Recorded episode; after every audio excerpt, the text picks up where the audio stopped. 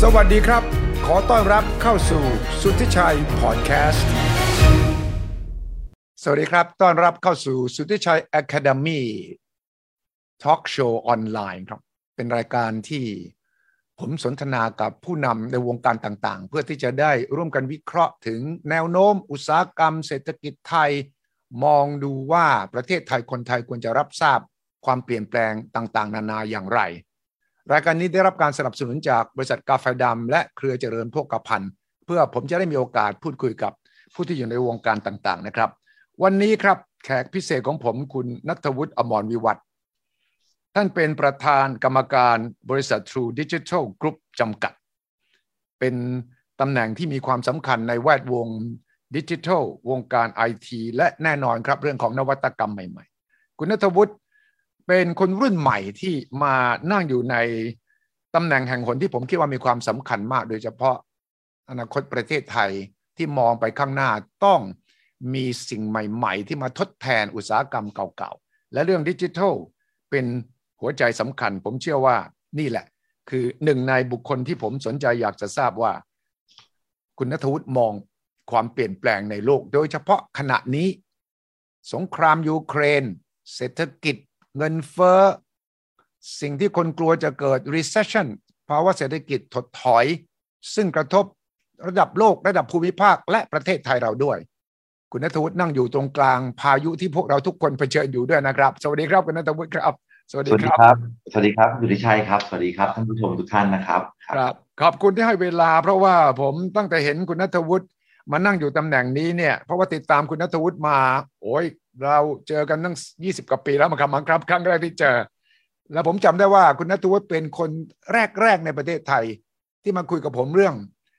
อิเล็กทรอนิกส์วอลเล็ตผมจำได้นะครับ แล้วบอก ค ต รัอบนนั้นเนี่ยยังไม่มีใครเข้าใจว่ามันคืออะไรกระเป๋าเงินในมือถือเราเป็นยังไงแต่ คุณนัทวุฒิเป็นคนต้นๆเลยนะครับที่คิดเรื่องแบบนี้ วันนี้มันนั่งอยู่ในจุดที่ผมคิดว่าเป็นแกนสำคัญของอุตสาหกรรมในอนาคตของประเทศไทยด้วย อยากให้เล่ากันว่าที่ทำอยู่ขณะนี้ดูแลอะไร และกำลังเจอกับความท้าทายอะไรบ้างครับ ครับครับคุณสุทธิชัยครับก็ก่อนอื่นต้องขอขอบพระคุณนะครับที่ที่ให้เกียรติเอ่อเชิญมาคุยนะครับ ผมยินดีมากครับ ก็เอิ่มตอนนี้ตัวผมดูบริษัทเอ่อ True Digital Group นะครับ ซึ่งเป็นกลุ่มของบริษัทที่ดูแลเอ่อด้านการพัฒนาด้านดิจิทัลเซอร์วิสนะครับ ในกลุ่มของ True นะครับซึ่งก็จะร่วมช่วยเอ่อสร้างความเป็นดิจิทัลให้กับทาง CP แล้วก็พาร์ทเนอร์อื่น ๆด้วยนะครับ แนวทางก็คือเน้น คือคือ True เนี่ยเราก็ทราบอยู่แล้วว่าเดิมเนี่ยเราก็เป็นเอ่อบริษัทโทรคมนาคมใช่ไหมครับ ครับ แต่เราก็อยู่กับเอ่อแน่นอนประชาชนทุกวันเนี่ยผ่านมา True เราตั้งมาไม่น่าเชื่อนะครับ20 กว่าปีละ ใช่ใช่ ปีแล้วนะครับ ครับครับอืม เอ่อภาพความเป็นผู้ให้บริการโทรศัพท์เนี่ย อืม อ่ามันติดยึดอยู่กับเรามานานละอยู่กับประชาชนด้วยแบรนด์ก็เติบโตมาเรื่อยๆนะครับ ครับ แต่ว่าจริงๆแล้วคนเนี่ยเริ่มใช้บริการดิจิตอลละ ครับ มือถือที่เราหยิบขึ้นมาเนี่ย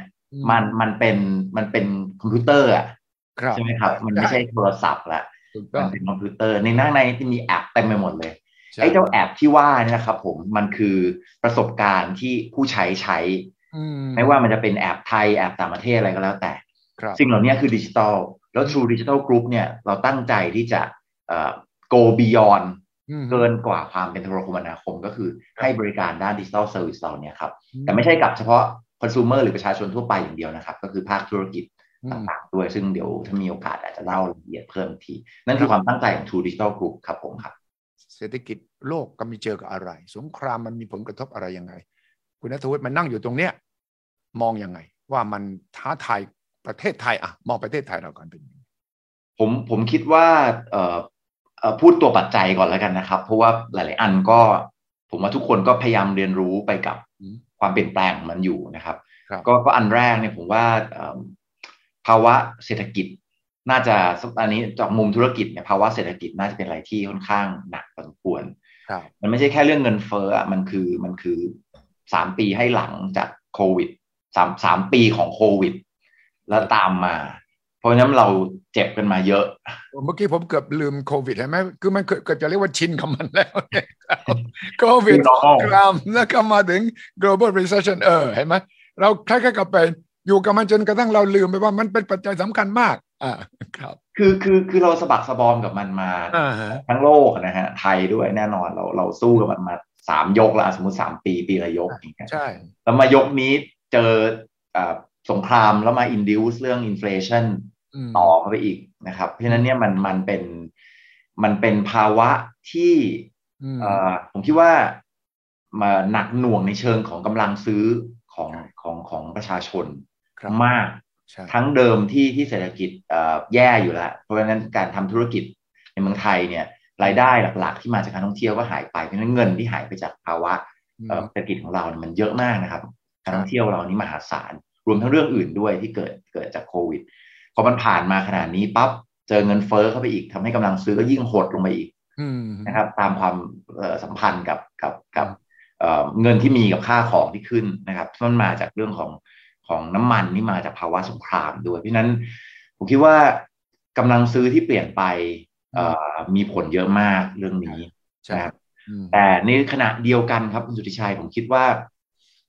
สามปีของความเปลี่ยนแปลงของโควิด เนี่ย อืม ก็ทำให้เกิดความปรับตัว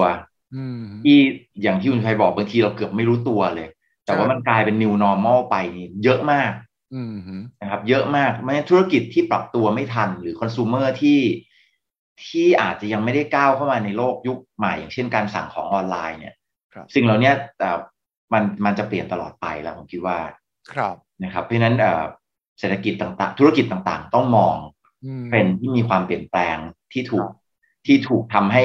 เอ่อประชาชนเนี่ยปรับตัวมาแล้ว แล้วกำลังจะต้องไปต่อเพราะฉะนั้นอันนี้สำคัญมากครับ อืม ไม่ใช่แค่สั่งของออนไลน์มีอีกหลายเรื่องมากๆครับ ใช่ เพราะว่าที่ล้มหายตายจากไปตั้งแต่เรื่อง disruption ใหม่ ๆ เนี่ยสิบกว่าปีก่อน ความจริงตอนที่ตั้ง True Digital ผมก็บอกเออ คิดเร็วมากนะ เพราะว่าตอนนั้นมันเพิ่งเริ่มต้นใหม่ๆ ผมอยู่ในวงการสื่อเนี่ยมัน disruption มันเกิดขึ้นก่อนแหละแล้ววงการสื่อกับวงการโทรคมนาคมเกือบจะเจอความท้าทายเนี่ยในระยะใกล้ๆกันเลย เพราะว่าจากโทรศัพท์ตั้งโต๊ะนะ จากแต่ก่อนนี้เอ่อยุคคุณ นัทวุฒิอาจจะไม่ทันยุคผมตอนเป็นหนุ่มๆเนี่ยการจะได้โทรศัพท์เครื่องหนึ่งตั้งที่บ้านเนี่ยมันเป็นความท้าทายเป็นเอ่อการผจญภัย กับความยากลำบากมหาศาล แต่ว่าวันดีคืนดีเนี่ยมันก็กลายเป็นว่ามันมีโทรศัพท์ที่เป็นโมบายคำว่าโมบายเทเลโฟนตั้งแต่นั้นมา disruption มันทุกวงการเจอหมดเลยครับ พอเจอปั๊บเนี่ยคนที่ปรับไม่ทันคนที่ปฏิเสธที่จะปรับตัว ก็ค่อยๆ ล้มหายตายจาก อาจจะไม่เป็นข่าวเท่าไหร่นะ แต่ว่าเรารู้เพราะว่าเพื่อนเราวงการที่เชื่อมต่อกับเราเนี่ยค่อยๆ ล้มไปทีละอันสองอันจนกระทั่งมาถึงช่วงหลัง ผมว่า 10 ปีที่ผ่านมานั้น เราเห็นชัดเจนเลยว่าใครที่ไม่เข้ามาสู่ดิจิทัลอย่างมีแผนการยุทธศาสตร์ที่ชัดเจนเนี่ยอยู่ยากมาก แล้วไม่มีใครคาดคิดว่าไอ้ disruption มันถูกซ้ำเติมโดยโควิดโควิดมายังไม่พอมาเจอกับสงครามอีกใช่ไหมครับ ดังนั้นตอนนี้เนี่ยมองยังไงครับ คุณนัทวุฒิมองว่าประเทศไทยเราความก้าวหน้าด้านดิจิทัล ความได้เปรียบกับประเทศในเพื่อนบ้านเราเนี่ยเป็นยังไง และอนาคตถ้าเรามองเป็นดิจิทัลแล้วเนี่ย เราต้องให้คนไทยเข้าใจยังไงบ้าง ผมคิดว่าเอ่อสิ่งที่เราควรจะมองนะครับเอ่อคือเทคโนโลยีเวลามันมันมันเกิดขึ้นใหม่เนี่ยมันมันจะสร้าง enable อะคือมันจะสร้างความสามารถใหม่ ๆ ให้กับ อืม ประชาชนหรือธุรกิจ อืม สร้างความสามารถใหม่ ๆ ให้กับคน อืม ทีนี้ใครที่เอาความสามารถใหม่นั้นไปใช้ประโยชน์เนี่ยคนนั้นจะเป็น disruptor ใช่ ใช่ไหมคือผู้ที่สร้างความเปลี่ยนแปลง อืม ใครที่อยู่เฉยๆแล้วรอตั้งรับเนี่ยคนนั้นจะถูก disrupt อืม ใช่ไหมครับก็ถูกครับนั่นมุมมองที่ผมอยากจะเรียนเสนอก็คือว่า อืม เราต้องมองประเทศไทยอ่ะเราต้องมองตัวเองว่าเราพร้อมจะเป็น disruptor อืม อันนี้สำคัญที่สุด เวลาเราพูดว่าเรารอรับคลื่นความเปลี่ยนแปลงเนี่ย ครับ ผมฟังแล้วผมจะรู้สึกว่า เออทำไมเราไม่มองล่ะว่าเราอะแหละคือคลื่นของความเปลี่ยนแปลง เราเป็นคนเอ่อเป็นส่วนหนึ่งของเอ่อการสร้างความเปลี่ยนแปลงแทนที่จะตั้งรับให้ความเปลี่ยนแปลงมากระทบเราใช่ไหมครับ ใช่ครับ ใช่ครับเพราะฉะนั้นเนี่ยผมผมเลยอยากจะเรียนคุณสุทธิชัยว่า อืม เอ่ออ่ะเมื่อกี้ที่บอกว่า True เราเป็นรายแรก ๆ ที่ที่เราเอ่อ อืม พยายามจะก้าวเข้ามาในโลกดิจิตอลเนี่ยสาเหตุเพราะอะไรรู้ไหมฮะ ครับ เราอ่ะเป็นเราเริ่มต้นมาจากการเป็นอันดับสาม ครับ อืม ครับในในเป็นเป็นรายใหม่เลยอะพูดง่ายๆ ถ้าวงการโทรคมมันหลายสิบปี แล้วเพราะฉะนั้นเนี่ยเราถือเป็นรายใหม่ อืม วิธีเดียวครับที่เราจะสู้ได้คือ เราต้องสะให้ทางเลือกใหม่ๆ กับผู้บริโภค เพราะฉะนั้นเนี่ยความความพยายามเป็นสตาร์ทอัพความพยายามเป็น disruptor เนี่ยมีมาตลอด ครับ มันมันมันมันฝังอยู่ในสายเลือดนะคือมันจำเป็นนะครับ เพราะถ้าเราแค่เหมือนคนอื่นเราเสร็จ อืมถูก เพราะ ต้อ ฉะ ง นั้นนี่นี่นี่คือความพยายามที่เราทำเรื่องดิจิตอลมามานาน แล้วก็อันนี้ก็ต้องเรียนว่าเป็นวิสัยทัศน์ที่ทางเอ่อคุณสุภชัยเจรวนนท์เนี่ยมองมาตลอดนะครับ ซึ่งซึ่งผมคิดว่า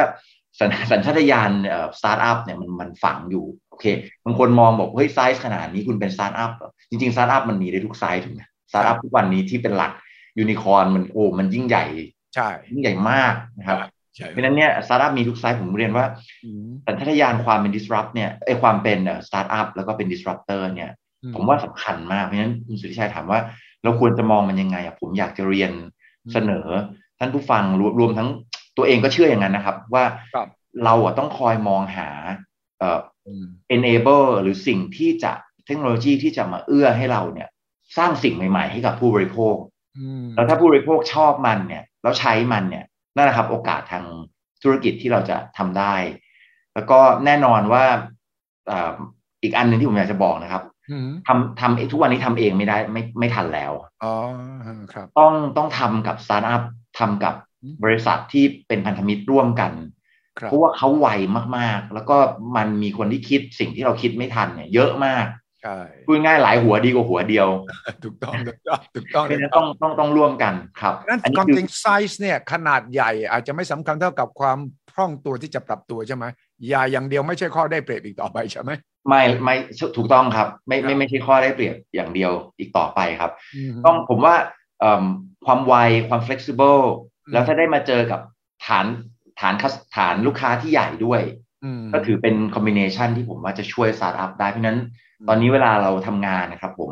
อืม เราลงทุนหรือว่าจับมือร่วมกับสตาร์ทอัพเนี่ยเป็นร้อยบริษัทเลย โอ้ครับ ครับเพื่อที่จะเอิ่มใช้ความรู้ความสามารถของสตาร์ทอัพรวมทั้งร่วมลงทุนไปกับเขาด้วยนะครับ ทำให้เราสามารถจะไปตอบโจทย์เอ่อลูกค้าได้ ตอนนี้ขยายไปใน 7 ประเทศแล้ว ครับ วิธีการก็ยกตัวอย่างครับ เราจัด business matching อืมครับ เราเราเราเชิญเอ่อลูกค้าองค์กรมาเล่า pain point ที่เราเรียกกับจุดเจ็บปวดครับ ครับ ให้ฟังว่าเออเขาพยายามแก้ปัญหาธุรกิจอะไรอยู่นะครับ เอ่อ True เองก็มีปัญหาลูกค้าแบบนี้เยอะ อืม แต่เราแก้ไม่ได้ทั้งหมดอะครับ อืม เพราะว่ามันมันปัญหามันหลากหลายเหลือเกิน ใช่ เราก็ชวนสตาร์ทอัพมา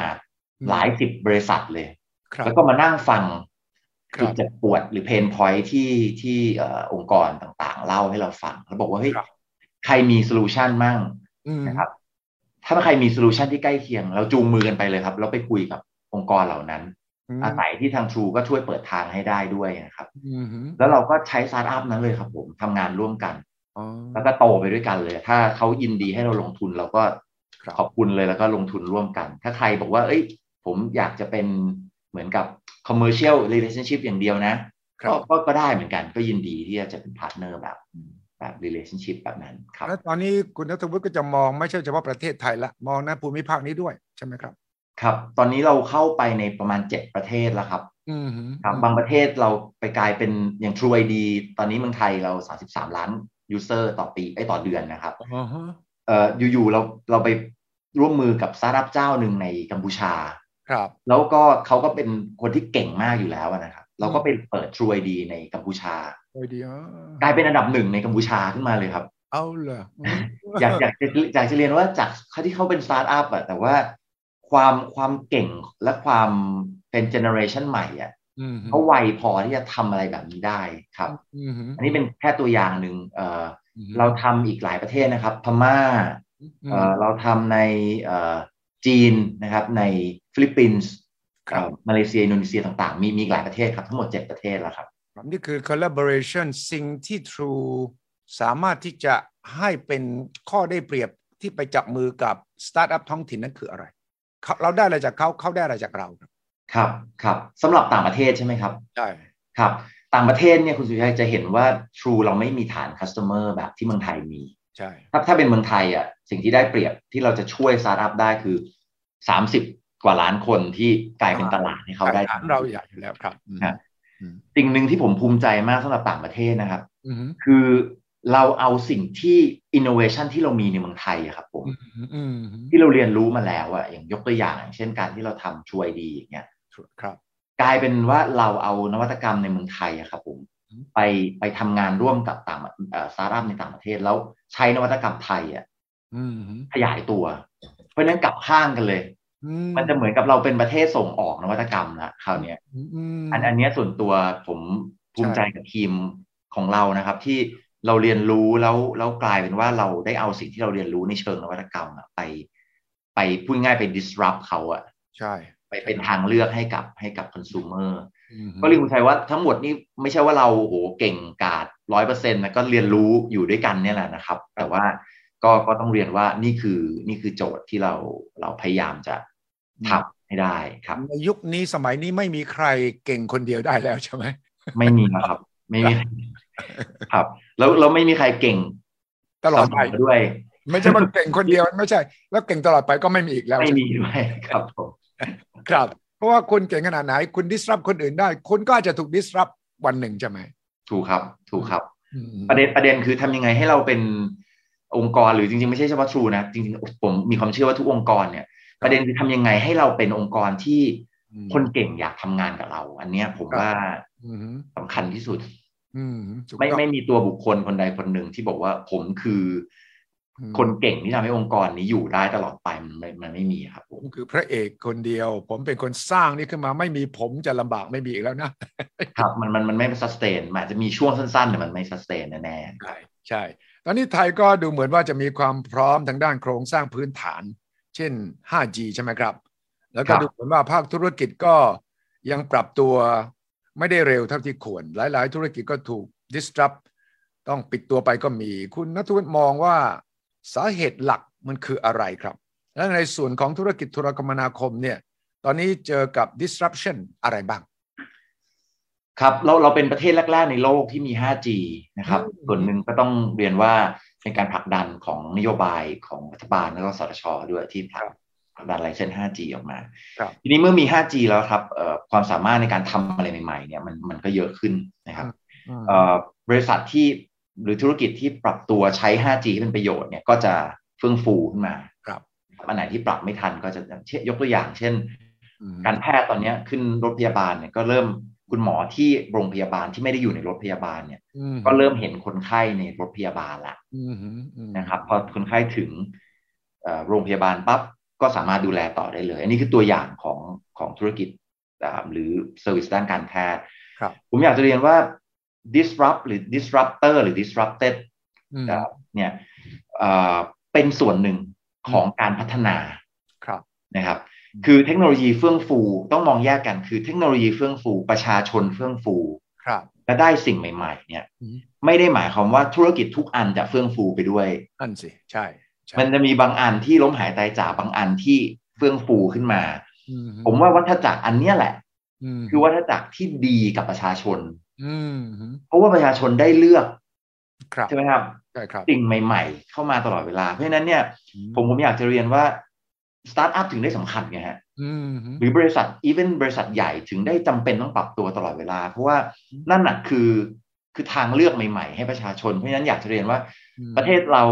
มี 5G เอ่อเร็ว อืม ประเทศเราก็มีความก้าวหน้า ผมเชื่อว่าระดับหนึ่งเลยนะครับ ดีมากๆทีเดียว อืม แต่บริษัทเนี่ยอันไหนจะได้ไปต่ออันไหนจะเอ่อ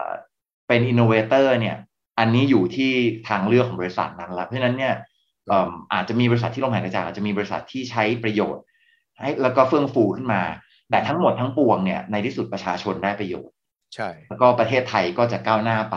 อืม ถ้าประเทศไหนหยุดความก้าวหน้า เราบอกว่าทุกอย่างเราต้องการฟรีซหมดเลย อืม ต้องการให้นิ่งต้องการให้ทุกคนที่เคยเติบโตและโตตลอดอยู่อยู่อย่างนั้นเน่ะเติบโตตลอดไปเนี่ย มันมันมันมันประชาชนนั่นแหละคือผู้เสียประโยชน์ ถูกต้องถูกไหม เพราะฉะนั้น ครับ การที่ยอมให้ อืม เอ่อ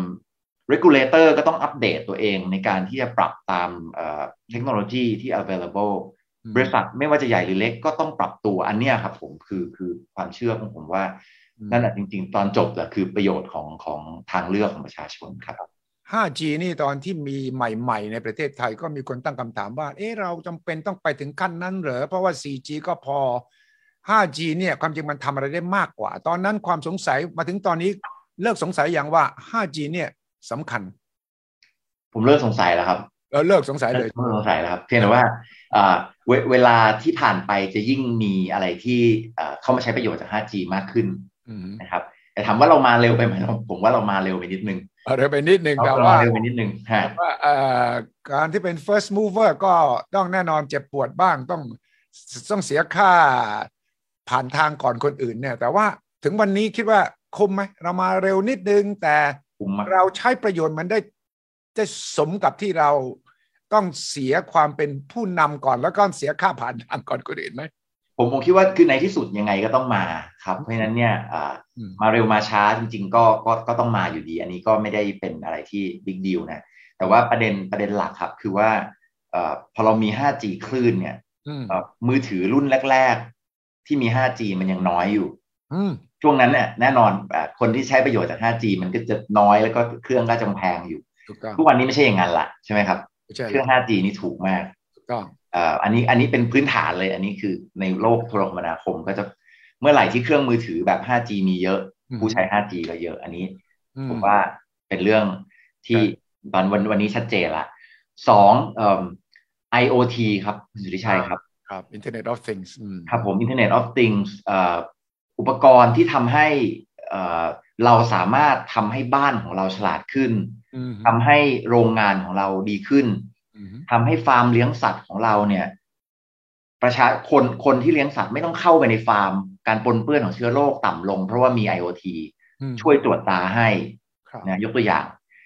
สิ่งเหล่านี้ทั้งหมดเนี่ย ตอนเนี้ยใช้ประโยชน์จาก 5G ทั้งนั้นเลยครับผม ใช่ เพราะฉะนั้นเนี่ยอยากจะเรียนว่าเออมันมีทั้งที่เรามองเห็นในฐานะผู้บริโภค อืม กับแบบธุรกิจที่เริ่มใช้ประโยชน์จาก 5G เต็มตัว อันเนี้ยมาหมดละ อืม เพียงแต่ว่าเราก็มันก็จะมามากขึ้นอีกนะครับ อืม เอ่อดูหนังฟังเพลง ทุกวันนี้ถ้าไม่ใช้ 5G ก็เริ่มดูติดติดขัดขัดๆละ เอ้ยอ่ะคนไทยนี่อาจจะรู้สึกสปอยนะนะ ถ้ามันไม่ไม่เร็วอย่างที่เราต้องการนี่รู้สึกอึดอัดแล้วนะ ถูกถูกถูกต้องเลยครับคุณสุชัยคือไม่มีเทคโนโลยีไหนที่เมื่อมีขึ้นมาเนี่ย อืม จะไม่มีเอ่อผู้ผู้อื่นนะที่ไม่ใช่คนคิดเทคโนโลยีนั้นนะฮะ อ่า แต่จะมีคนอื่นน่ะมาขี่มันใช้อ่ะ ใช่ ฮะเพราะฉะนั้นเนี่ยโอ้มีคนฉลาดอีกเยอะมากเลยครับ ที่บอกว่าเฮ้ยเราใช้ 5G ทำอะไรดี เราใช้ 5G ทำอะไรดี ครับ นะครับหนังก็จะบอกว่าอ่ะก็ก็เราก็บอกว่าแต่ก่อนเราก็ดูหนังได้นี่ไม่เห็นใช้ 5G ใช่ พอ 5G มีปั๊บหนังบอกโอ้ยผมไม่เอา 4K แล้วผมเอา 8K แล้วยกตัวอย่าง ถูกต้องถูกต้องชัดแจ๋วแม่คมเหลือเกินแล้วก็เร็วดาวน์โหลดปุ๊บปั๊บเสร็จเนี่ยอ่านี่ อืม ใช่ครับเพราะฉะนั้นวันวันหนึ่งเราก็จะมองย้อนกลับไปบอกว่าเออแต่ก่อนเราอยู่ได้ไงนะ โดยโดยที่ไม่มี 5G แล้วกว่านี้ คือผมว่าเป็นธรรมดาของของ เออ ของ innovation ครับ ไอ้คำถามนี้เนี่ย ผมถามมากกว่าคนรุ่นหลังเพราะว่า เอ๊ะแต่ก่อนที่เราอยู่ได้ยังไงเนี่ยเราไม่มี Facebook เราไม่มีมือถือเนี่ย แล้วเราโทรศัพท์แต่ละครั้งเราต้องวิ่งไปหาตู้โทรศัพท์ โทรศัพท์ทางไกลก็ต้องไปจองเวลาก่อนเนี่ยนะจำได้นะ ครับผมผมต้องรอดูเพจเจอร์ครับผม ใช่เอาดูเพจเจอร์ใช่ใช่ฉะนั้นเนี่ยมันคือความมหัศจรรย์จริง ๆ ของเทคโนโลยี ทีนี้มาเรื่องของ True Digital Group ที่คุณนัทวุฒิดูแลอยู่ตอนเนี้ยผมเห็นนะครับว่า True Digital Group เนี่ยเป็นกลุ่มแรก ๆ เลยที่ transform องค์กรของตัวเอง ตรงนี้อยากจะได้ฟังจากคุณนัทวุฒิเองว่าไอ้ transform ตัวเองของ True เนี่ยทำอะไรยังไง เจอความท้าทายอะไร และ journey เนี่ยการเดินทางครั้งนี้เนี่ยมันจะนำไปสู่อะไรบ้างครับ ครับเอ่ออย่างที่เรียนครับเราเราเราจำเป็นต้อง transform เพราะว่า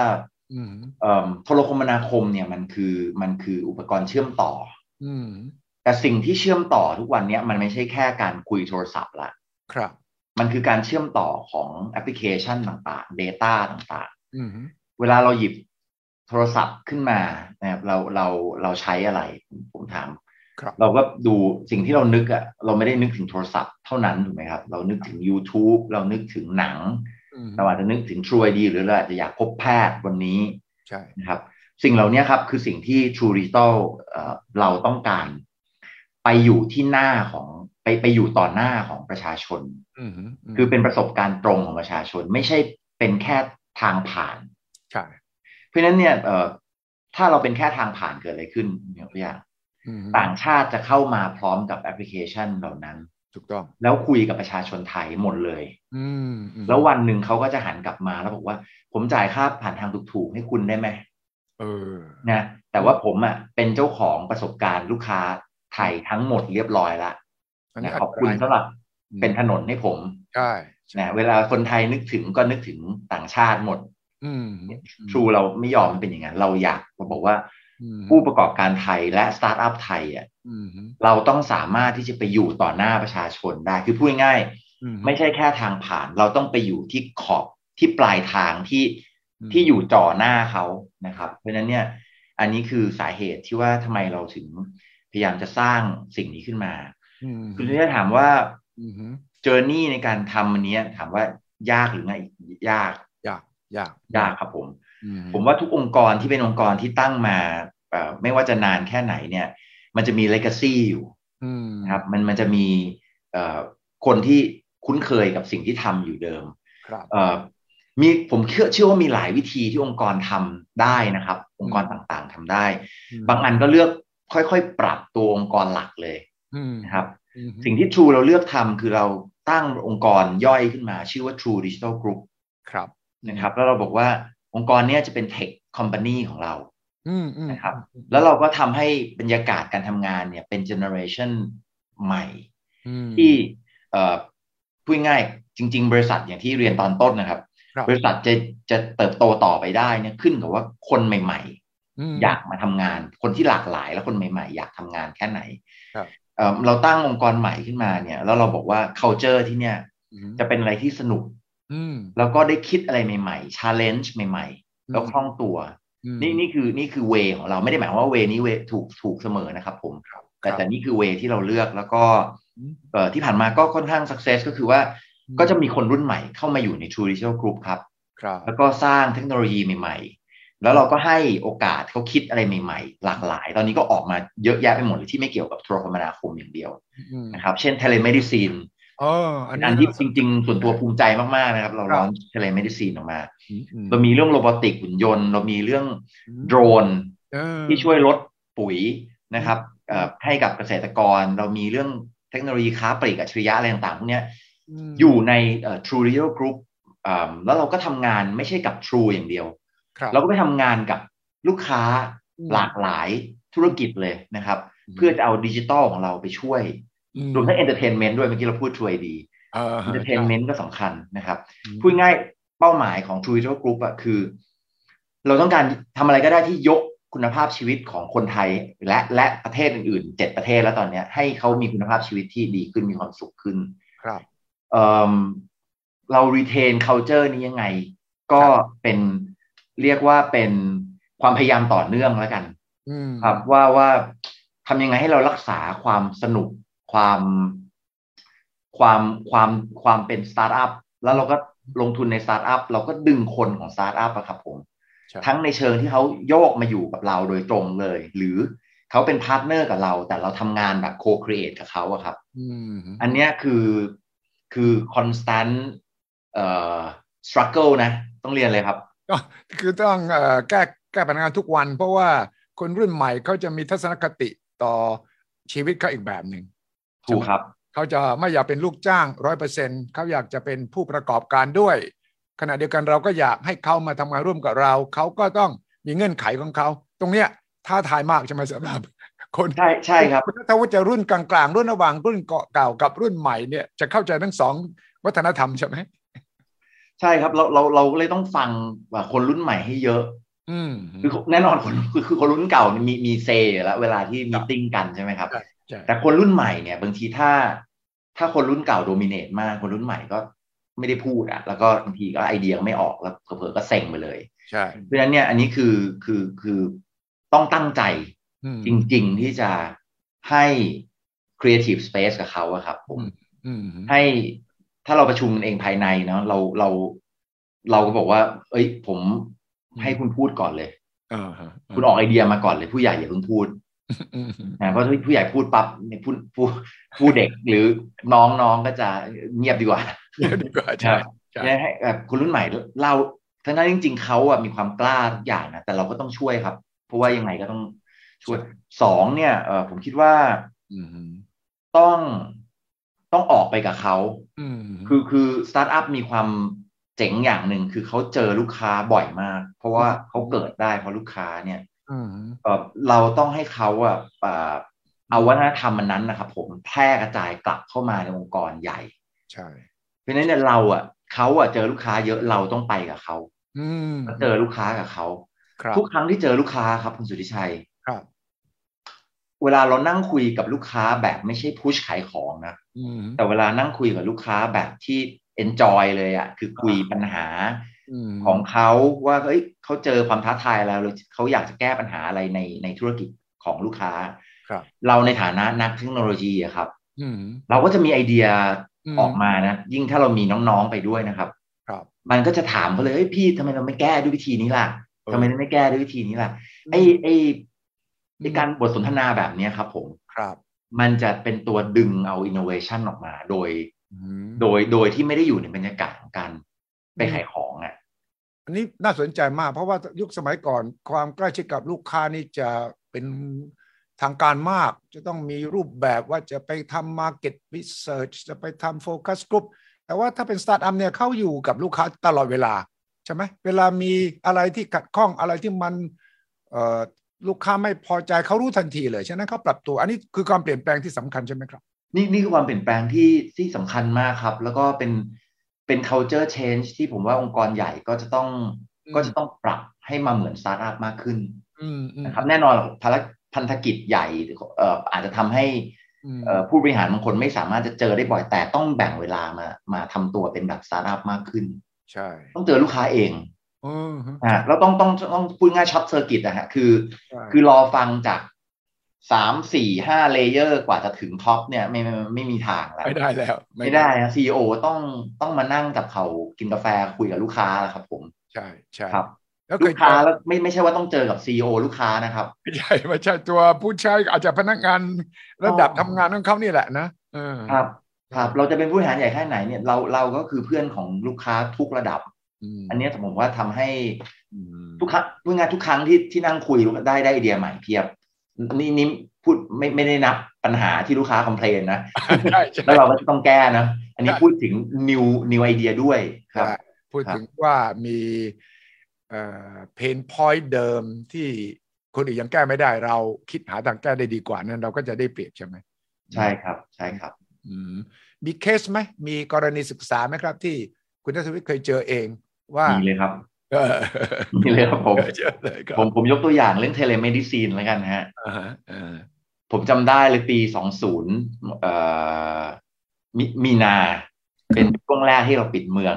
อืม ไม่ใช่ไม่ไม่มันไม่น่าเชื่อนะไม่นานนี้เองนะ ใช่ เอ่อ นะ ปุ๊บอาทิตย์แรกครับเอิ่ม อื ผมพอดีเคยทำงาน เคยเคยใกล้ชิดกับคุณหมอ เพราะว่าเคยทำเรื่อง ม เอ่อเอ่อบอทที่ทำเรื่องวิ่งสะเอ่อวิ่ง virtual run แล้วก็หาเงินหาเงินให้กับทางกาชาติ raise fund ให้ด้วยอะไรเงี้ย ก็เจอคุณหมอหลายท่าน ม เอิ่มภายในอาทิตย์แรกเนี่ยคุณหมอโทรเลย เพราะว่าลงคือปิดเมืองปิดเนี่ย คุณหมอบอกทำยังไงให้ผมพบ คนไข้ได้โดยที่ไม่ต้องเจอหน้า เออ อ่า อืม เนี่ยทีนี้เอ่อระบบแชทปกติมันก็เจอได้นะ ทางวิดีโอ แต่ว่ามันไม่สามารถจะดูข้อมูลคนไข้หรือมันไม่สามารถจะทำเรื่องอื่น ๆ ที่สำคัญกับการแพทย์ได้เลย ถูกต้องคือมันแค่เห็นหน้ากันแต่ว่าไอ้ข้อมูลจะขึ้นจะแลกเปลี่ยนนี่ไม่ได้ใช่ไหมตอนนั้น ไม่ได้เลยครับ แล้วสมมติใช้แชทของพยาบาลคนหนึ่งสมมติ อืมอืม เอ่อวันถัดไป ม ต้องใช้แชทของพยาบาลอีกคนหนึ่งที่เข้าเวรอีกคน ใช่ ก็งงไปหมดแล้วครับ ผมว่า ต้องนับหนึ่งใหม่อีกอะต้องนับหนึ่งใหม่อีกใช่ไหมเออ ครับ เราเนี่ยเข้าไปนั่งคุยกับคุณหมอเลยครับ อืม ครับนั่งคุยกับคุณหมอเลยแล้วร่วมกันสร้างระบบเทเล e มดิซีนเวอร์ชันหนึ่งขึ้นมาเลย โอ้ นะครับ โดยโดยใช้แชทธรรมดาเนี่ยแหละครับผม ครับ แล้วก็บอกว่าเอ้ย เราต้องสร้างแพนเนลทางขวานะ หรือทางซ้ายก็แล้วแต่ อืม ให้มีประวัติคนไข้ค้างเอาไว้เลยนะ เออ แล้วคนไข้ที่เคยคุยเนี่ย ขึ้นมาเลยสมมติเคยเมื่อวานนี้คุยกับคุณหมอเอ่อสมชาย ม อีกวันหนึ่งเจอกับคุณหมอนัทวุฒิ อืม อีกวันหนึ่งเจอ แต่ว่า ไอ้ล็อกไฟล์ที่เคยคุยอะไล่มาหมดเลย ขึ้นมาเลยไม่ต้องเล่าต่อใหม่ไม่ต้องเล่าใหม่ขให้ ไม่ต้องเล่าใหม่ โอเค แล้ว อันนี้คือช่วงแรก อืม แล้วหลังจากนั้นนะครับ เราเชื่อมเข้ากับระบบของโรงพยาบาลที่เขาเรียก Hospital Information Service คือ HIS ครับ คือไปดึงประวัติเลย อืม จนสุดท้ายเนี่ยออกมาเป็นเทเล e มดิซินซึ่งไม่ต้องจ่ายเงินล่วงหน้าและลิงก์กับประกัน โยโย่ เพราะฉะนั้นคนไข้ก็ใช้ประกันนะคืออันนี้คือตัวอย่างของการจับเข่าคุยกับคุณหมอครับคุณสุชัยครับว่า อืม ทำยังไงดีมันก็ต้องบอกว่าคุณหมอก็คือผู้ผู้เรียกว่าโคฟ o u เดอร์ ถูกต้องเลย ใช่ไหมครับคือทุกคนคือโคฟ o u เดอร์อะ ใช่ นะครับอันนี้อันนี้อันนี้คือตัวอย่างหนึ่งของการที่ไม่มีคำว่าเอ่อบริษัทผลิตของให้คนใช้แล้วอะมันเป็นการนั่งจับเข่าสร้างด้วยกันนะ ซึ่งข้อมูลตรงนี้เราก็ได้จากคนไข้ว่าความไม่สะดวกก็คืออะไร แล้วก็มาปรึกษาหมอ แล้วเราฝ่ายเทคโนโลยี ฝ่ายสตาร์ทอัพเราก็จะคิดเชื่อมระหว่างคนไข้กับหมอให้ได้ใช่ไหม ถูกต้องครับถูกต้องครับ อืม แล้วก็ต้องเรียนว่าจนในที่สุดเออพอเราทำให้กับโรงพยาบาลหลายแห่งละเราก็เลยบอกว่า เอ้ย ผมคิดว่า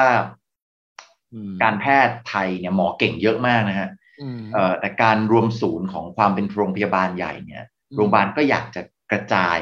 บริการออกไปให้ประชาชน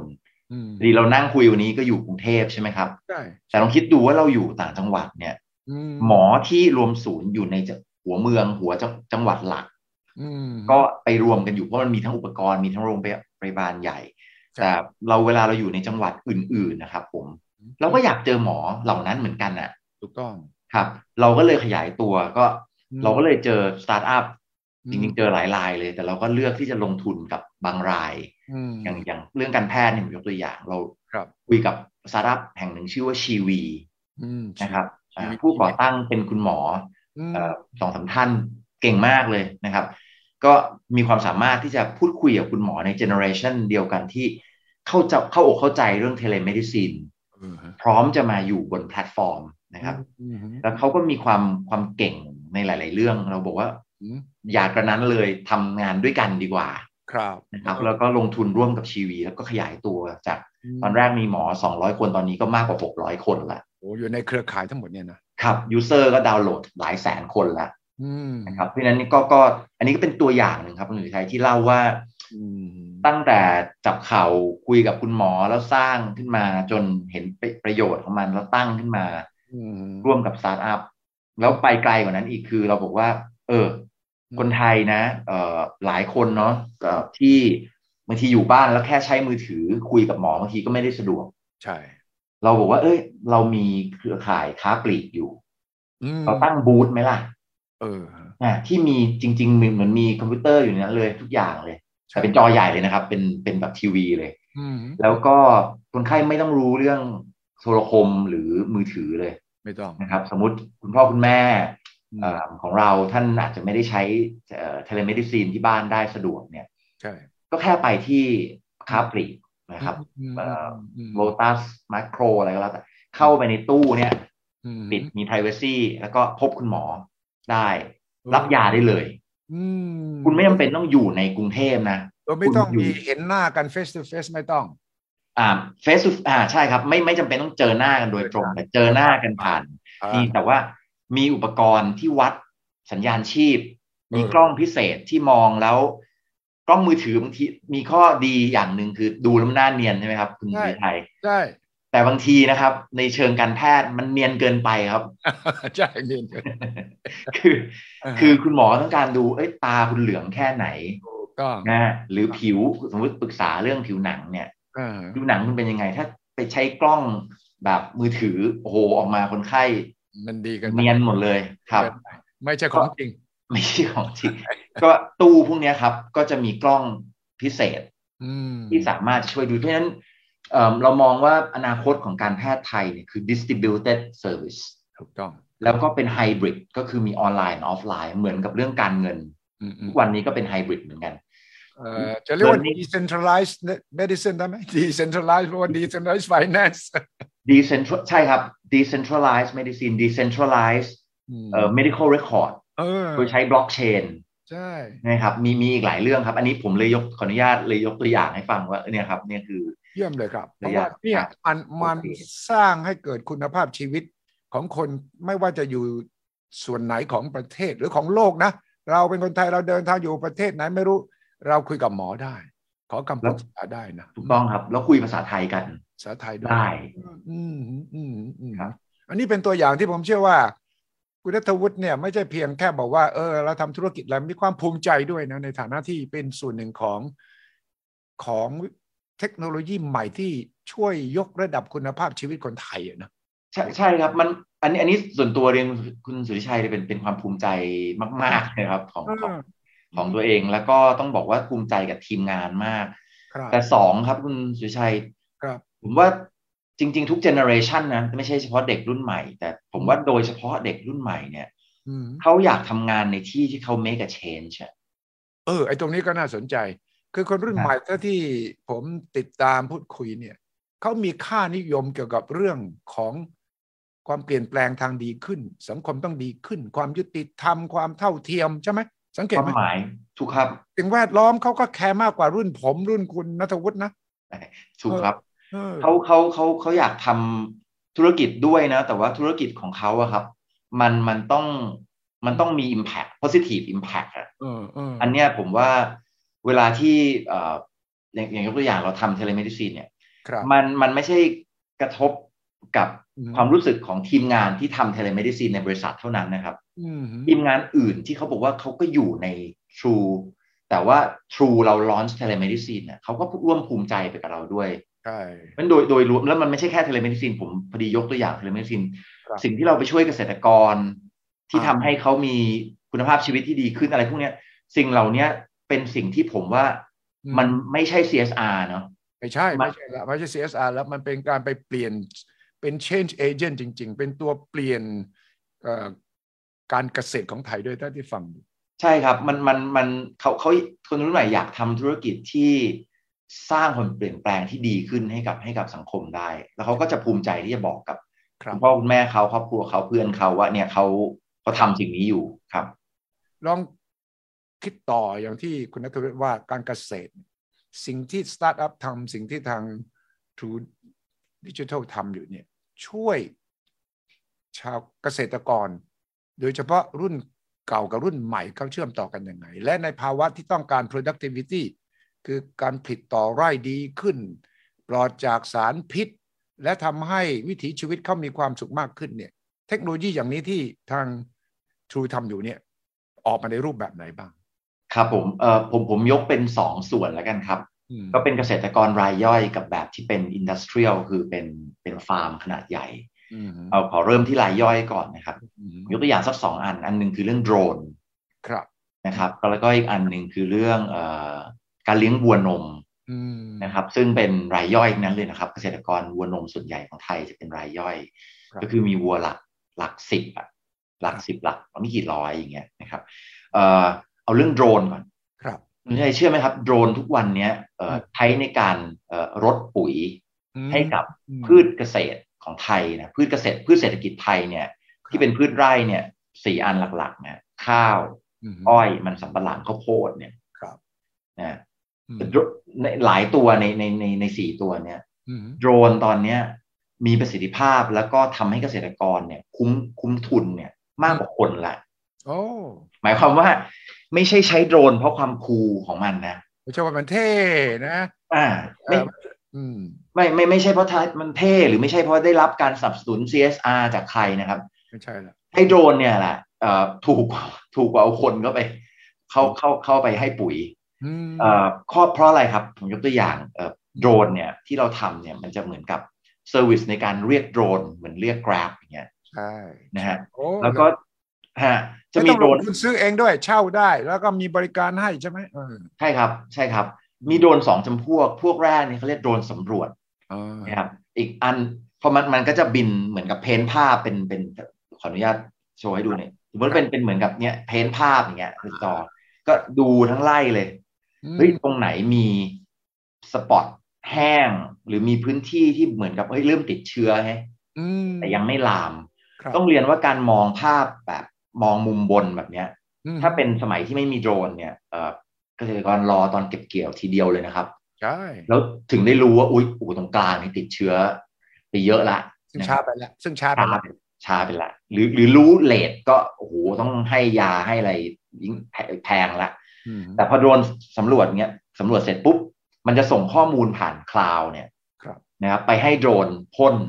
ครับ นะครับ เสร็จปุ๊บเราจะส่งโดรนพ่นซึ่งตัวใหญ่หน่อย อืม นะครับ คราวเนี้ยมันจะเป็นโดรนเหมือนกับที่เขาเรียกปีกหมุนเนี่ย อืม นะเข้าไปแล้วก็พ่นปุ๋ยพ่นยาเฉพาะพื้นที่ ครับ อันเนี้ยต้องเรียนว่าคุ้ม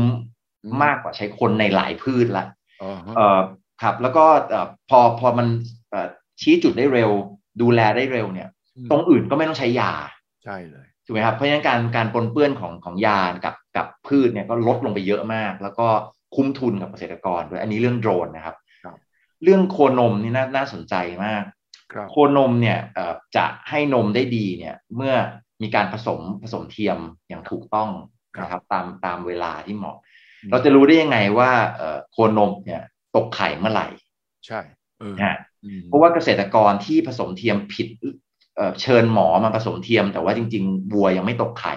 ม คือผสมไม่ติดอ่ะ อืม เจ๊งเลยนะครับ ยังเลยใช่ สำสำหรับวัวเอ่อกลุ่มนั้นเนี่ยเจ๊งเลย เพราะว่าค่าเรียกคุณหมอมาเนี่ยก็ อืม จะมีค่าใช้จ่ายเยอะ อืมอืม เรามีสิ่งหนึ่งที่เรียกว่าเหมือนผมเรียกง่ายๆว่าดิจิตอลข่าว เป็นวัวดิจิทัล วัวดิจิตอลครับ เหมือนเหมือนฟิตบิตของวัวครับผม อ๋อเออเป็นเป็นวัว ฟิตบิตของวัว อ่า ห้อยคอครับผม อ๋อ ห้อยคอ อืม ครับเอ่อแต่ก่อนมีเวอร์ชั่นติดหูเหมือนเหมือนเหมือนตุ้มหูแต่ว่าตอนนี้เป็นแบบห้อยคอ เป็นชิปฝังแต่ก่อนนี่เป็นชิปใช่ไหมอ่า อ่าเป็นเป็นเป็นเป็นชิปฝังหน้าที่ของมันเกือบเหมือนมือถือเลยฮะคือมันมี ex- เอ่อตัววัดความเคลื่อนที่ มั มันวัดอะไรบ้างวัดอุณหภูมิ อืม วัดการเคลื่อนไหวของวัว วัดการเคี้ยวเอื้องของวัว นะครับวัดวัดได้หลายๆเรื่องเลย แล้วข้อมูลเหมือนฟิตบิตเลยครับผม ส่งขึ้นคลาวด์แล้วใช้ AI ว้าว นะครับแล้วตอนที่เราเอ่อช่วงที่เราจูนมัน อันนี้ก็เวิร์กกับสตาร์ทอัพเหมือนกันนะครับ ครับ ช่วงที่เราจูนเนี่ยเราจูนว่าเอ้ยเอ่อวัวเป็นอย่างเงี้ยแล้วอีกสามวันให้หลังเนี่ย ป่วยนะ อืม อ่ามันก็จะแทร็กข้อมูลแบ็กกลับไปแล้วบอกว่าเอ้ย อาการอย่างนี้ movement อย่างนี้เคี้ยวเอื้องแบบนี้ ข้อมูลเป็นหมื่นเลย อืม AI มันจะถอดรหัสออกมาให้ว่า เออถ้าอาการคล้ายๆอย่างเงี้ยคือวัวใกล้จะป่วย ครับอืม แต่ผมเล่าตอนจบเลยในที่สุดเนี่ย เราสามารถทำนายได้ว่าวัวตัวเนี้ย ใกล้จะป่วยก่อนหน้าที่มันจะป่วยมากจริงๆจนไม่ต้องให้แอนตี้ไบโอติกละ ขนาดนั้นเลยเหรอ ครับผมให้ าก ก็คือหยุดช่วงนี้ก็บอกว่าเออวัวตัวนี้ก็ไม่ต้องออกไป อืม อ่ากินหญ้าข้างนอก แล้วก็ให้มันดูแลประคบประหงมหน่อยอยู่ในเนี่ยก็ไม่ป่วยละ ม สองที่สำคัญครับ รู้ว่าตกไข่เมื่อไหร่ ใช่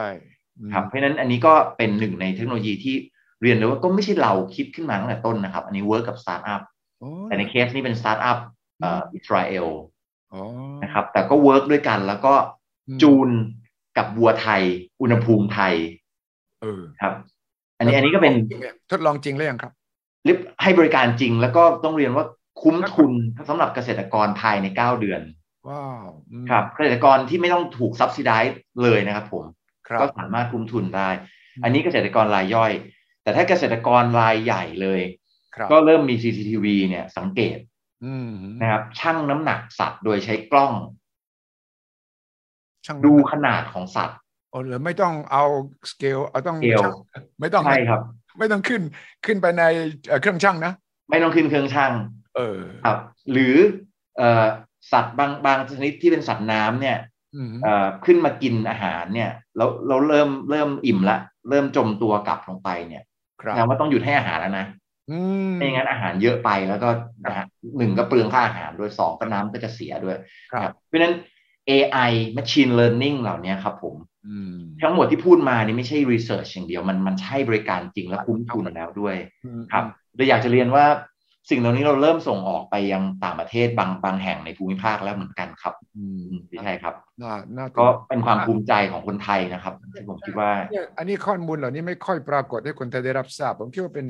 เรื่องสำคัญที่ไทยเราทำใช้เทคโนโลยีในระดับนี้ และช่วยเพนพอยของประเทศจริง ๆ เรื่องการเกษตร เรื่องการผลิต และเรื่องของการส่งเสริมให้เราเข้าใจเพนพอยของทุกวงการเพื่อนำมาปรับปรุง แล้วก็ใช้เทคโนโลยีเนี่ยเพื่อแก้ปัญหานี้ให้ได้จริง ๆ อืม ใช่ครับเรื่อง telemedicine ที่ทำให้กับคนอย่างเงี้ย อืม ไอเดียเดียวกันเนี่ย พอมันเราเรียนรู้จากมันแล้วเนี่ย พูดง่ายๆเราก็เหมือนมีเลโก้ที่ประกอบออกมาเป็นเทเลเมดิซินแล้วเนี่ย ใช่ เราก็แค่ถอดชิ้นส่วนเลโก้เนี่ยไปประกอบให้เป็นเทเลเมดิซินสำหรับสัตว์ อ่า สัตวแพทย์ก็สามารถดูแลสัตว์ได้จาก โดยที่ไม่ต้องรอเดินทางไปเหมือนกัน เพราะฉะนั้นเนี่ยผมว่าอินโนเวชันเนี่ยพอเราลงทุนลงแรงโคครีเอทสร้างร่วมกันมาเนี่ยครับ อืมอืม เอ่อข้อได้เปรียบอีกอันหนึ่งคือเราต้อง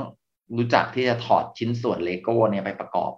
ถูกต้อง ประกอบใหม่อ่ะ ถูกต้อง ซึ่งซึ่งบางทีเราคิดเองไม่ได้เนอะมันมาจากการไปนั่งคุยกับลูกค้าครับผม อืมอืมอืมครับ ฉะนั้นเป็นงานที่ท้าทายและสนุกและผมเชื่อว่า อยู่ในช่วงการเปลี่ยนแปลงที่สำคัญด้วยพอนั่งอยู่ตรงนี้เราจะเห็นเทคโนโลยีที่กำลังเปลี่ยน นี่ยังไม่พูดถึงลึกๆ เช่น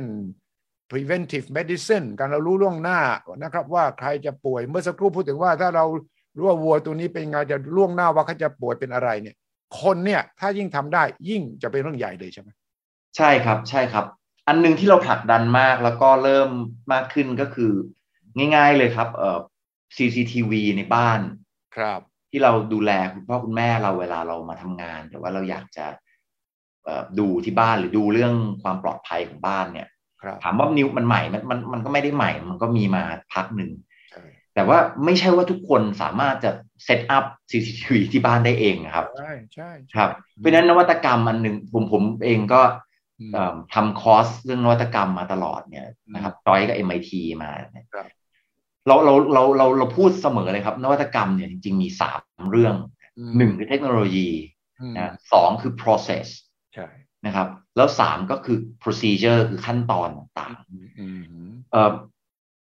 ทุกคนในองค์กรไม่ใช่จะต้องเป็นนักเทคโนโลยีถึงจะเป็นนักนวัตกรรม ไม่ใช่ ถ้าเราเรียนรู้ว่าบอกว่าสิ่งที่เราทำทุกวันเนี้ย เราทำขึ้นดีได้อีกนะ อืม เพียงแค่เปลี่ยน process อืม นิดๆหน่อยๆเนี่ย ถ้าเราทำอย่างนี้ทุกวันนะครับผม ม โอ้โห มันเกิดนวัตกรรมได้ทุกวันนะครับ ใช่ อย่างอย่างตัวอย่าง CCTV เมื่อกี้ อื มันไม่ใช่นวัตกรรมใหม่ในเชิงเทคโนโลยีแต่เราบอกว่า อืม เนี่ยเราเราถ้าถ้ามาดูที่ร้านเอ่อ อืม ขาย CCTV ของของ True ยกตัวอย่างนะครับ ครับ เราไปติดตั้งให้ที่บ้านเลย อืม แล้วก็ไม่ต้องมานั่งจ่ายเงินซื้อ Memory Card ซึ่งอาจจะฟังดูโอเค คนทุกคนที่เก่งเทคโนโลยีอาจจะบอกว่าเออมันก็ไม่ใช่เรื่องยากอะไรเงี้ย ใช่ใช่ แต่แต่ผมจะเรียนเลยว่ามีมีมีมีลูกค้าอีก ผมว่ามากกว่าครึ่งในประเทศที่บอกว่า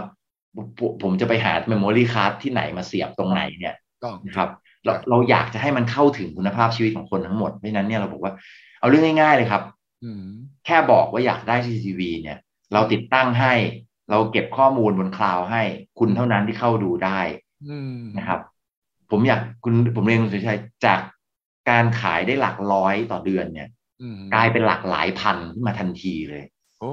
เพราะ นั่นหมายความว่าโอเค เรื่องธุรกิจก็เป็นเรื่องหนึ่งที่ดี แต่ว่า นั่นหมายความว่าประชาชนอีกเยอะครับ ที่เราเคยนึกภาพว่าอ้าวก็ก็ก็ก็มันก็มีซีทีวีมานานแล้วนี่ อืมอืม จริงๆบอกว่าไม่ใช่อะเทคโนโลยีเดิมแต่เปลี่ยน process ใช่เป็น เพราะฉะนั้นอยากอยากจะ อืม เอ่อ encourage หรืออะไรอะเอ่อกระตุ้น ครับ ให้ทุกท่านนะครับ มองว่านวัตกรรมเนี่ย ม อย่ามองเป็นเรื่องไฮเทคอย่างเดียวมันคือ ต้อง how เปลี่ยน process อืม เปลี่ยนกระบวนการที่ทำให้เราทำให้คนใช้ง่ายขึ้น ครับใช่ คนทุกวัยใช้ง่ายคือแค่นี้ก็เป็นนวัตกรรมที่ผมว่าจะมีผลกับคุณภาพชีวิตคน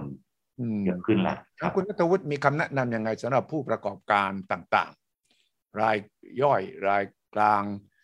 รายคนที่กำลังงงๆว่าตัวเองควรจะปรับตัวยังไง ในภาวะเช่นนี้เนี่ยคำแนะนำสำหรับผู้ประกอบการไทยทั่วไป ขอขออนุญาตเป็นการแชร์กันแล้วกันนะครับ เพราะว่าเราก็ไม่ได้ว่า เราเราเราเราเก่งอะไรมาจากไหน แต่ว่าเราก็เรียนรู้มาเนี่ย ผมว่ามีสักสองสามเรื่องที่อยากจะขออนุญาตแชร์ให้ฟังก็คือว่า อืม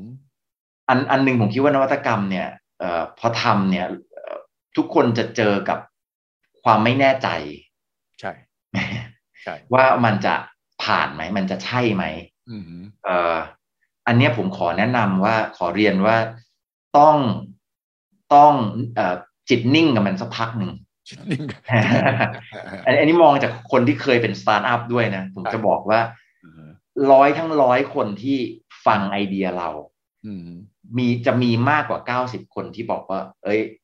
ไม่เวิร์ เขาอาจ ก จะไม่พูดกับเราตรงๆนะแต่เขาจะคิดว่ามันจะเฟล ใช่ นะ เก้า ที สิบ นี้ เปอร์เซ็นต์เลยเหรอเก้าสิบเปอร์เซ็นต์เลยเหรอ เก้า เก้าสิบเปอร์เซ็นต์ครับอาจจะพูดกับเราห้าสิบเปอร์เซ็นต์แต่อีกสี่สิบเปอร์เซ็นต์อาจจะแอบคิดว่ามัน เออใช่ มันจะเฟล แต่ถ้าเราอยู่ในองค์กรใหญ่อาจเขาอาจจะกล้ามากขึ้นเขาอาจจะบอกเราเลยก็ได้บอกว่ามันมันไม่เกิดหรอกอะไรอย่างเงี้ยแต่ผมอยากจะบอกว่าทุกคนในองค์กรหรือน้องๆเทคสตาร์ทอัพเนี่ย อืม ผมเองก็เคยเป็นมาก่อน ผมก็ยังเป็นเทคสตาร์ทอัพอยู่นะ อืม จะจะเรียนว่า 90%จะบอกว่าเฟล อืม สิ่งที่เราควรจะคิดครับ แล้วผมก็เรียนน้องๆ ทุกทุกคนที่ทำงานด้วยกันบอกบอกเสมอว่า ถ้า ทุกคนที่เราบอกไอเดียของเราแล้วเขาบอกว่าเฮ้ยมันเกิดได้แน่นอนเนี่ย อืม มันไม่รอให้เรามาเป็นคนแรกที่จะได้ทำหร ถู อก กต้อง ถูกต้องใช่ใช่ คือ ต้อง คือคือมันคนมันต้องมองไม่ออกครับ อืม แล้วมีเราอะที่เราพอมีความคิดว่าเฮ้ยมันมัน มันน่าจะเกิดได้สิ อืมอืมอืม สิ่งที่เราคิดนี่มันน่าจะเกิดนะ แต่เราไม่ได้คิดลอยๆเนาะเราเรามาจากการ observe สังเกตหรือคุยกับ pain point อย่างที่บอกตอนต้น อืม แค่อยากจะบอกว่าจิตนิ่งไว้ก่อนครับ อืม แล้วก็ผลักดันต่อไป อืม อย่าท้อแท้เวลาที่คนเนี่ยบอกว่ามันจะไม่เกิด เพราะถ้าทุกคนบอกว่ามันง่ายเนี่ยมันเกิดไปหมดแล้ว ถูกต้องเลย นะครับ มันมันรอให้เรามันพยายามจะ encourage น้องๆว่า เนี่ยคือโอกาสที่ทำให้เราเนี่ยได้เป็นคนแรก อืม ที่จะ disrupt มัน ข้อที่หนึ่งก็คือ อย่าใจเสียก่อน ถ้าหากฟัง negative comment ตอนแรกๆจะ ถูกครับ อย่าใจเสีย ม สองเนี่ยเอ่อหา co-founder หรือถ้าในมุมของบริษัทเนี่ยก็คือหาคนที่มีความคิดที่แตกต่างจากเรา อืมอืม มาคุยร่วมกัน คืออย่าอย่าปิดความคิดหรือคบกับคนที่คิดตรงกับเรา อ๋ออันนี้สำ อ คั ย่าง ญ เดียว อืม เราจะไม่มองพูดง่ายเหมือนที่เขาถ้าภาษาอังกฤษเขาบอกมองด้วยเลนส์ใหม่อะ ใช่น ใช่ไหมครับ คือเราถ้าถ้าเป็นสตาร์ทอัพก็คือ อย่างผมเรามีสตาร์ทอัพเนี่ยเรามีโคฟ o u เดอร์หลายคนถูกไหม อืม เราก็ต้องจับโคฟ o u เดอร์ที่เก่งคนละแบบกับเรา อืม หรือมีพื้นฐานอ่ะสมมติเรามีพื้นฐานเอ่อวิศวะเทค ครับ เทคนิคเลยนะฮะฮาร์ดแวร์ ครับ แต่เราจับกับโคฟ o u เดอร์ที่เก่งไบโอ อืม หรือเป็นหมออย่างเงี้ย ครับอืม โอ้โหมุมมองคนละแบบ ใช่ แล้วเขาจะช่วยได้ เขาจะเติมเต็มในส่วนที่เราอ่อนแอ อืม นะครับ อืม ทุกคนมีข้ออ่อนแอ ผมมีข้ออ่อนแอเยอะแยะ ครับ แต่ถ้าเราทำงานแล้วเรายอมรับในความอ่อนแอของเราส่วนไหน แล้วเราบอกว่า เอ้ย เราเติมด้วยพาร์ทเนอร์หรือโคฟ o u เดอร์เราที่แข็งแกร่ง หรืออย่างเราบอกว่าผมเป็นบริษัทใหญ่อย่าง True เนี่ยเราบอกว่า เอ้ยเราเราพร้อมจะเรียนรู้จากสตาร์ทอัพนะ อืมอืมอืม อันนี้ก็เหมือนกันคอนเซปต์เดียวกันครับ ม คือ respect ม เคารพ อื ความเห็นที่แตกต่าง ฟังเขา แล้วก็ร่วมกัน อืม อันนี้คือข้อแนะนำที่สองครับ คือ ครับ คือเอ่อ respect แล้วก็เติบโตไปด้วยกัน ครับ อันที่สามที่ที่ผมเอ่อผมคิดว่าเอ่อน่าจะสำคัญก็คือว่า ม ต้องเรียกว่าเอ่อเมื่อกี้เมื่อกี้ผมพูดถึงการเอ่อ co-create แล้วใช่ไหมฮะ ครับอืม ผมอยากจะบอกว่าเราเราคงต้อง ต้องเอ่อเรียกว่าเชื่อมั่นในวิชั่นของเราอะ ครับ ครับ มันมันมันจะต้องถ้าถ้าเราถ้าเรามีวิสัยทัศน์เนี่ยเราเราต้องผลักดันต่อ ถูกต้อง ไปยาวๆ ไม่ถ้าเรากีบอัพง่าย ๆ นะครับ อืมอืมอืม อ่าหรือหรือเราคิดว่าทุกอย่างที่เราทำต้องขออนุญาต อืม นะมันไม่มีใครให้อนุญาตเราหรอกครับ อย่าใช่ ทั้งภายในและภายนอก ถูกต้องฉะนั้นเราต้องลุยใช่ไหมครับ เราต้องลุย เราต้องลุย เป้าหมายสุดท้ายครับ คือเราทำประโยชน์อะไรให้คน อ่าใช่ นะครับ ถ้าเราคิดว่าเราทำประโยชน์ให้คนนะครับ อืม เอ่อมันจะอยู่ได้ ใช่ นะครับ ถ้ามันทำประโยชน์ให้คนแล้วในที่สุดคนก็แฮปปี้และใช้เนี่ย อืม ไอ้พาร์ทหนึ่งในนั้นนะมันจะตีกลับมาเป็นกำไรที่ทำให้เราอยู่ได้ ครับ แต่ถ้าเราทำเรื่องนี้ขึ้นมาแล้วไม่ได้ประโยชน์อะไรกับใครเลยเนี่ย อืม มันก็แน่นอนว่ามันมันไม่ได้ เพราะฉะนั้นโจทย์สุดท้ายคือต้องคิดว่าเราเราทำประโยชน์ให้กับใครครับ คนคนอื่นได้ประโยชน์อะไรจากสิ่งที่เราทำผมว่าตรงเนี้ยจะเป็นแรงบันดาลใจที่สำคัญที่สุดว่า ครับ เราไม่ทำเพื่อตัวเอง เราทำเพื่อที่จะตอบสนองความช่วยคนอื่นยังไง ให้มันเกิดขึ้น ถูกต้องครับแล้วแล้วแล้วอยากมองว่าเออการช่วยคนอื่นยังไง มันฟังดู CSR ฟังดูเป็น non profit เนาะ อืม ธุรกิจทั้งหมดในโลกนี้ที่อยู่ได้ เพราะว่าคุณกำลังทำประโยชน์บางอย่างใช่ไหมครับ ใช่ถูกต้อง ใช่ไหมครับเขาถึงได้ซื้อบริการ ใช่ เรา เราเชื่อว่าเรา contribute อะไรบางอย่างให้กับสังค ถูก ม ต้องครับ ครับมถูกต้องครับ ครับครับตัวคุณนัทวุฒิเองล่ะ transform ยังไง มองตัวเองย้อนกลับไป ตั้งแต่แรกเริ่มตอนนี้คิดคิดถึงจะทำสตาร์ทอัพมาจนถึงวันนี้ ตัวคุณณัฐวุฒิเองได้เปลี่ยนไปยังไงบ้าง วิ ผ ธี ม คิดวิธีทำงานการมุมมองต่ออุตสาหกรรมด้านนี้เนี่ยเป็นยังไงบ้าง เอ่อเรียนว่ายิ่งทำยิ่งยิ่งยิ่งโง่ล ง อันนี้เรียนด้วยความสัตย์จริงนะครับ ไม่ใช่ไอ้โง่หมายความว่ามันมีอะไรอีกเยอะแยะที่ต้องเรียนรู้ใช่ไหม คือยิ่งยิ่งเอ่ออะไร realize หรือเข้าใจว่าเราอะรู้รู้ เฉพาะด้านข รู้ อง น้อยเออรู้รู้น้อยกว่า เฉพาะด้านใช่ เพราะมันมีความความรู้ใหม่ ๆ เกิดขึ้นตลอดเวลา ใช่ เพราะฉะนั้นเพราะฉะนั้นเรียนคุณสุวิชัยเวลาเวลาที่เราอยู่ในตำแหน่งบริหารเงี้ยแล้วมีคนชวนไปพูดเยอะๆต้องอยากจะออกตัวทุกครั้งนะครับ ว่าไม่ไม่ไม่ไม่ได้รู้อะไรมากไปกว่าใครนะครับ ขอแชร์ อืม ให้ฟังเฉย ใช่ ๆเพราะว่า that's my journey ใช่ นะแต่ว่าไม่ใช่สิ่งที่บอกว่าเป็นสูตรสำเร็จที่เราบอกโอ้โหเรารู้นะ อืม แบบยกตัวอย่าง อืม เมตาเวิร์สเนี่ย อ่าเมตาเวิร์สใช่ โอ้ผมผมก็ต้องถามน้องอะครับผม เออ ถามน้องๆอ่ะในทีมอะครับ ผมว่าว่าเขาคิดยังไง เออ เพราะว่าแล้วแล้วแม้แต่น้องๆที่ที่ที่เขาอาจจะบอกว่าเขาเขาก็รู้เมตาเวิร์สผมก็จะต้องบอกเขานะ บอกว่า อืม เมตาเวิร์สมันเหมือนมันเหมือนเอ่อวายเวสอะมันยังเป็นชายแดนตะวันตกอยู่มันมันเป็น คือถามสิบคนว่าเมตาเวิร์สคืออะไรก็ได้อาจจะได้คำตอบสิบอย่าง ถูก ใช่ไหม ต้อง ครับเพราะฉะนั้นเอิ่มหลายเรื่องมันกำลังมันกำลังเกิดต่อหน้าต่อตาเรา อื ไม่มีใครเป็นเอ็กซ์เพรส ใช่ นะแต่สิ่งหนึ่งที่ผมได้ปรับตัวมาจากการทำงานมานะครับ อืม เมื่อกี้ข้อแรกบอกไปแล้ว ข้อที่สองก็คืออยากจะบอกว่า เริ่มเข้าใจว่าเอ่อ weakness ของเราคืออะไร ครับอื อื ม ม ม คือไม่ใช่ว่าไม่รู้อย่างเดียวนะ อืม รู้เลยว่าบางเรื่องของเราคือ weakness ครับอืม แล้วหาคนที่เก่งกว่าเราอะครับ ผม อื มาทำกับเรา ใช่ใช่ ครับ ข้อนี้ แล้วเราช่วยช่วยเขาไม่ว่าเขาจะเป็นลูกทีมเรา ม หรือเป็นพี่เพื่อนร่วมงานเลเวลเราก็ตาม ครับ เราช่วยเขาเติมเต็มให้เขาในสิ่งที่เราคิดว่าเราพอจะทำได้ครับพอจะใช้ได้ แต่ว่าต้องต้องต้องรู้เลยว่า weakness ของเราคืออะไรอันเนี้ยเนี่ยอันเนี้ยคือ ม คือคือคือสิ่งที่ผมปรับ ใช่ครับ ปรับตัวมาครับ คุณสุริชัยครับ แล้วสนุกใช่ไหมครับ สนุกมากครับ ทายใหม่ ๆ ที่ตื่นเช้าขึ้นมาวันนี้มีอะไรใหม่อีกใช่ไหมครับ ใช่ครับใช่ครับ สนุกมากครับ แล้วก็ต้องต้องต้องเจอลูกค้าให้ให้เยอะไว้ครับ ผม อืม ครับ ครับครับ ได้ความรู้ใหม่ๆทุกครั้งที่ที่เจอเลยครับ ความรู้ที่ได้ เยี่ยมเลยครับ ได้เรียนรู้ได้เข้าใจสิ่งที่คุณนัทวุฒิอมรวิวัฒน์นะครับฐานะประธานกรรมการบริษัท True Digital Group วันนี้ เพราะว่าผมสนใจ เพราะว่าคุณนัทวุฒิได้มีบทบาทหลายด้าน แล้วก็มาอยู่ตรงนี้ แล้วก็พอมาปรับบทบาทของตัวเองจากสตาร์ทอัพมาสู่การบริหารองค์กรใหญ่อย่างนี้ แล้วก็องค์กรนี้กำลังไประดับสากลด้วยเนี่ยภายใต้ภาวะของความเปลี่ยนแปลงมากมาย แต่ผมเชื่อว่าวิกฤตที่เราเจอเช่นเรื่องโควิดเนี่ยมันก็ทำให้หลายอย่างที่เราคิดว่าทำไม่ได้ทำยากมันเกิดขึ้นจริง พูดถึงเทเลเมดิซินผมว่าถ้าไม่มีโควิดเนี่ยมันอาจจะไม่เร่งสตรีมได้เร็วขนาดนี้นะ ถูกครับ ถูกครับลิลินคุณชัยว่าผมผมมองว่า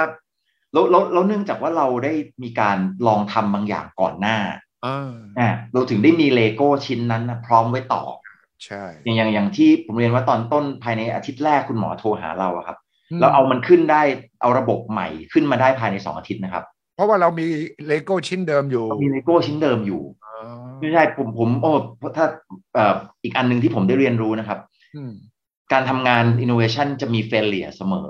อ่า แต่ไม่เคยมี failure ไหนที่ waste อ๋อโอเค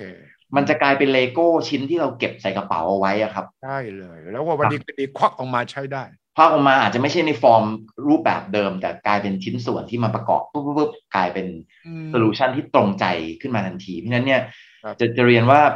เอ่อ failure อย่าอย่าไปวอลคือโอเคต้องวอลลี่เหมือนกันแต่ว่า failure เกิดขึ้นแล้วก็อย่าอย่าท้อถอย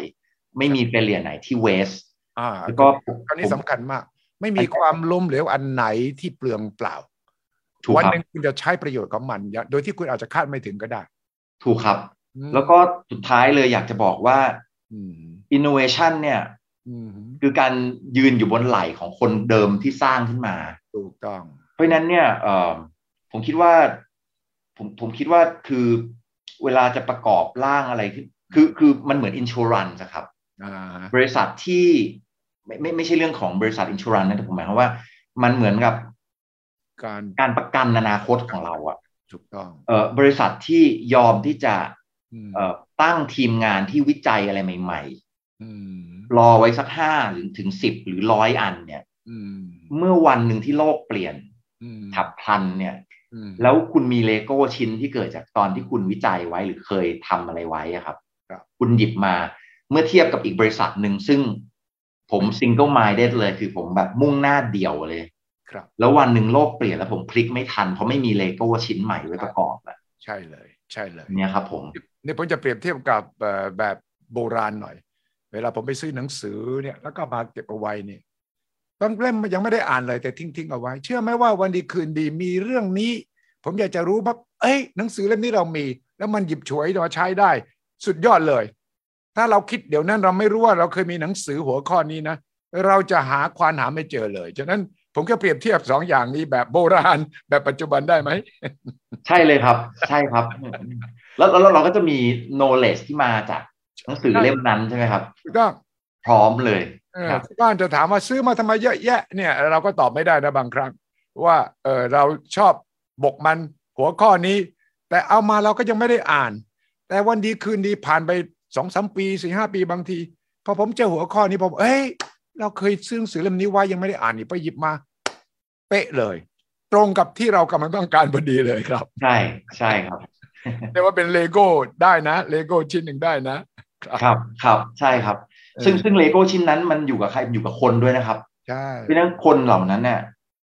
อืม คือ knowledge มันอยู่กับคนที่ learning from failure นั่นแหละยัง ครับ คนเหล่านั้นเราต้องดูแล ถูกต้อง ถ้าเขา fail เราต้องให้โอกาสที่เขามีโอกาส fail บ้าง ใช่เลย ครับครับคจรั ริง บ ๆมีมีมีเอ่อ CEO ท่านหนึ่งในต่างประเทศนะครับ ซึ่งเขาเป็น CEO ของบริษัทนาฬิกาชื่อดังอันหนึ่งผมขอไม่ไม่เอ่ยนามนะครับเพราะว่า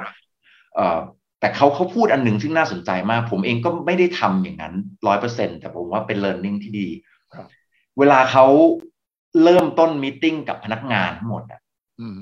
รวมทั้งผู้บริหารละอื่นๆด้วยอ่ะ ครับ เขาจะบอกว่าก่อนที่เราจะมาเอ่อ break the ice หรือมาเล่าประวัติชีวิตทุกคนแชร์เฟลเลียของตัวเองให้ทุกคนได้ฟังหน่อยดิ เออ ไม่แล้วนะเออ มันเป็นการทลายอีโก้ตัวเอง ถูกต้องเลย อ่า เพราะ แม้ ว่า แต่เราเริ่มจากซีอเลยนะ ต้องเล่าเฟลเลียตัวเองให้ฟัง เราตัวเองก่อนเลยนะเออ ครับ ไม่เร็วนะ แต่ว่ามันก็จะวัฒนธรรมไทยจะลำบากหน่อย มันต้องค่อย ๆ สร้างขึ้นมา ต้องค่อยๆสร้างครับ นะครับ เออ แต่ไม่เร็วพอเปิดประชุมปั๊บบอกเอางี้ก่อน ทุกคนสารภาพว่าความล้มเหลวในชีวิตมีอะไรบ้าง อาจจะเป็นเรื่องเล็ก ๆ ก็ได้นะ ไม่ต้องเป็นงานการนะใช่ไหมอาจจะ ถูก เป็น ครับ เออความล้มเหลวในชีวิตส่วนตัวอ่าพยายามจะเลิกบุหรี่เลิกไม่ได้ หรือว่าพยายามจะทำนั่นทำนี่ไม่ได้ผมว่าตรงนี้ช่วยนะ หรือหรือหรือหรือหรือหรือไม่ได้ว่าแล้วคุณเรียนรู้จากมันอะไรกลับมาบ้างอ่าอย่างเงี้ยฮะอันนี้ก็ก็ก็ผมว่ามันเป็นการเซตโทนเนี่ย ให้เห็นว่า เอ้ย องค์กรเรายอมรับ อืม ความผิดพลาดนะ อืม นะครับแต่ผมไม่ได้บอกว่าองค์กรเราเพอร์เฟกเรื่องนี้นะครับ เราก็มีข้อผิดพลาดอยู่อยู่อยู่เยอะ แต่ผมคิดว่าเป็นสิ่งที่ผมว่าทุกองค์กรน่าทำคือคือวัฒนธรรมของการยอมรับเอ่อเฟลเลียครับ ถูกต้องนะครับ ขอบคุณมากครับ คุณนัทวุฒิครับ วันนี้ได้ทั้งความรู้แรงบันดาลใจด้วย แล้วก็เห็นภาพครับว่าเรื่อง transformation ขององค์กรใหญ่อย่าง True Digital Group แล้วก็ของคุณนัทวุฒิเองเนี่ยมีอะไรเป็นอะไรบ้าง ผมเชื่อว่าผู้ฟังก็จะได้ประโยชน์ไปคิดปรับปรุง แล้วก็ปรับตัวให้ทันกับความเปลี่ยนแปลง ซึ่งยังจะมาอีกนะครับ ผมนั่งอยู่ตรงกลางพายุของความเปลี่ยนแปลงติดตามข่าวทุกวันเนี่ย เห็นเลยครับว่ามันจะไม่หยุดและต่อไปนี้ ความเปลี่ยนแปลงมันจะมาตลอดเวลา อยู่ที่เราจะปรับตัวให้ได้หรือไม่ ขอบคุณสำหรับวันนี้ที่สนทนากันนะครับ คุณนัทวุฒิครับ และนี่คือสุทธิชัย Academy ออนไลน์ทอล์กโชว์กับคุณนัทวุฒิครับ สนับสนุนโดยบริษัทกาแฟดำกับเครือเจริญโภคภัณฑ์ขอบพระคุณนะครับ คุณนัทวุฒิครับ สวัสดีครับ ขอบพระคุณครับ สวัสดีครับ สวัสดีครับ ขอต้อนรับเข้าสู่สุทธิชัยพอดแคสต์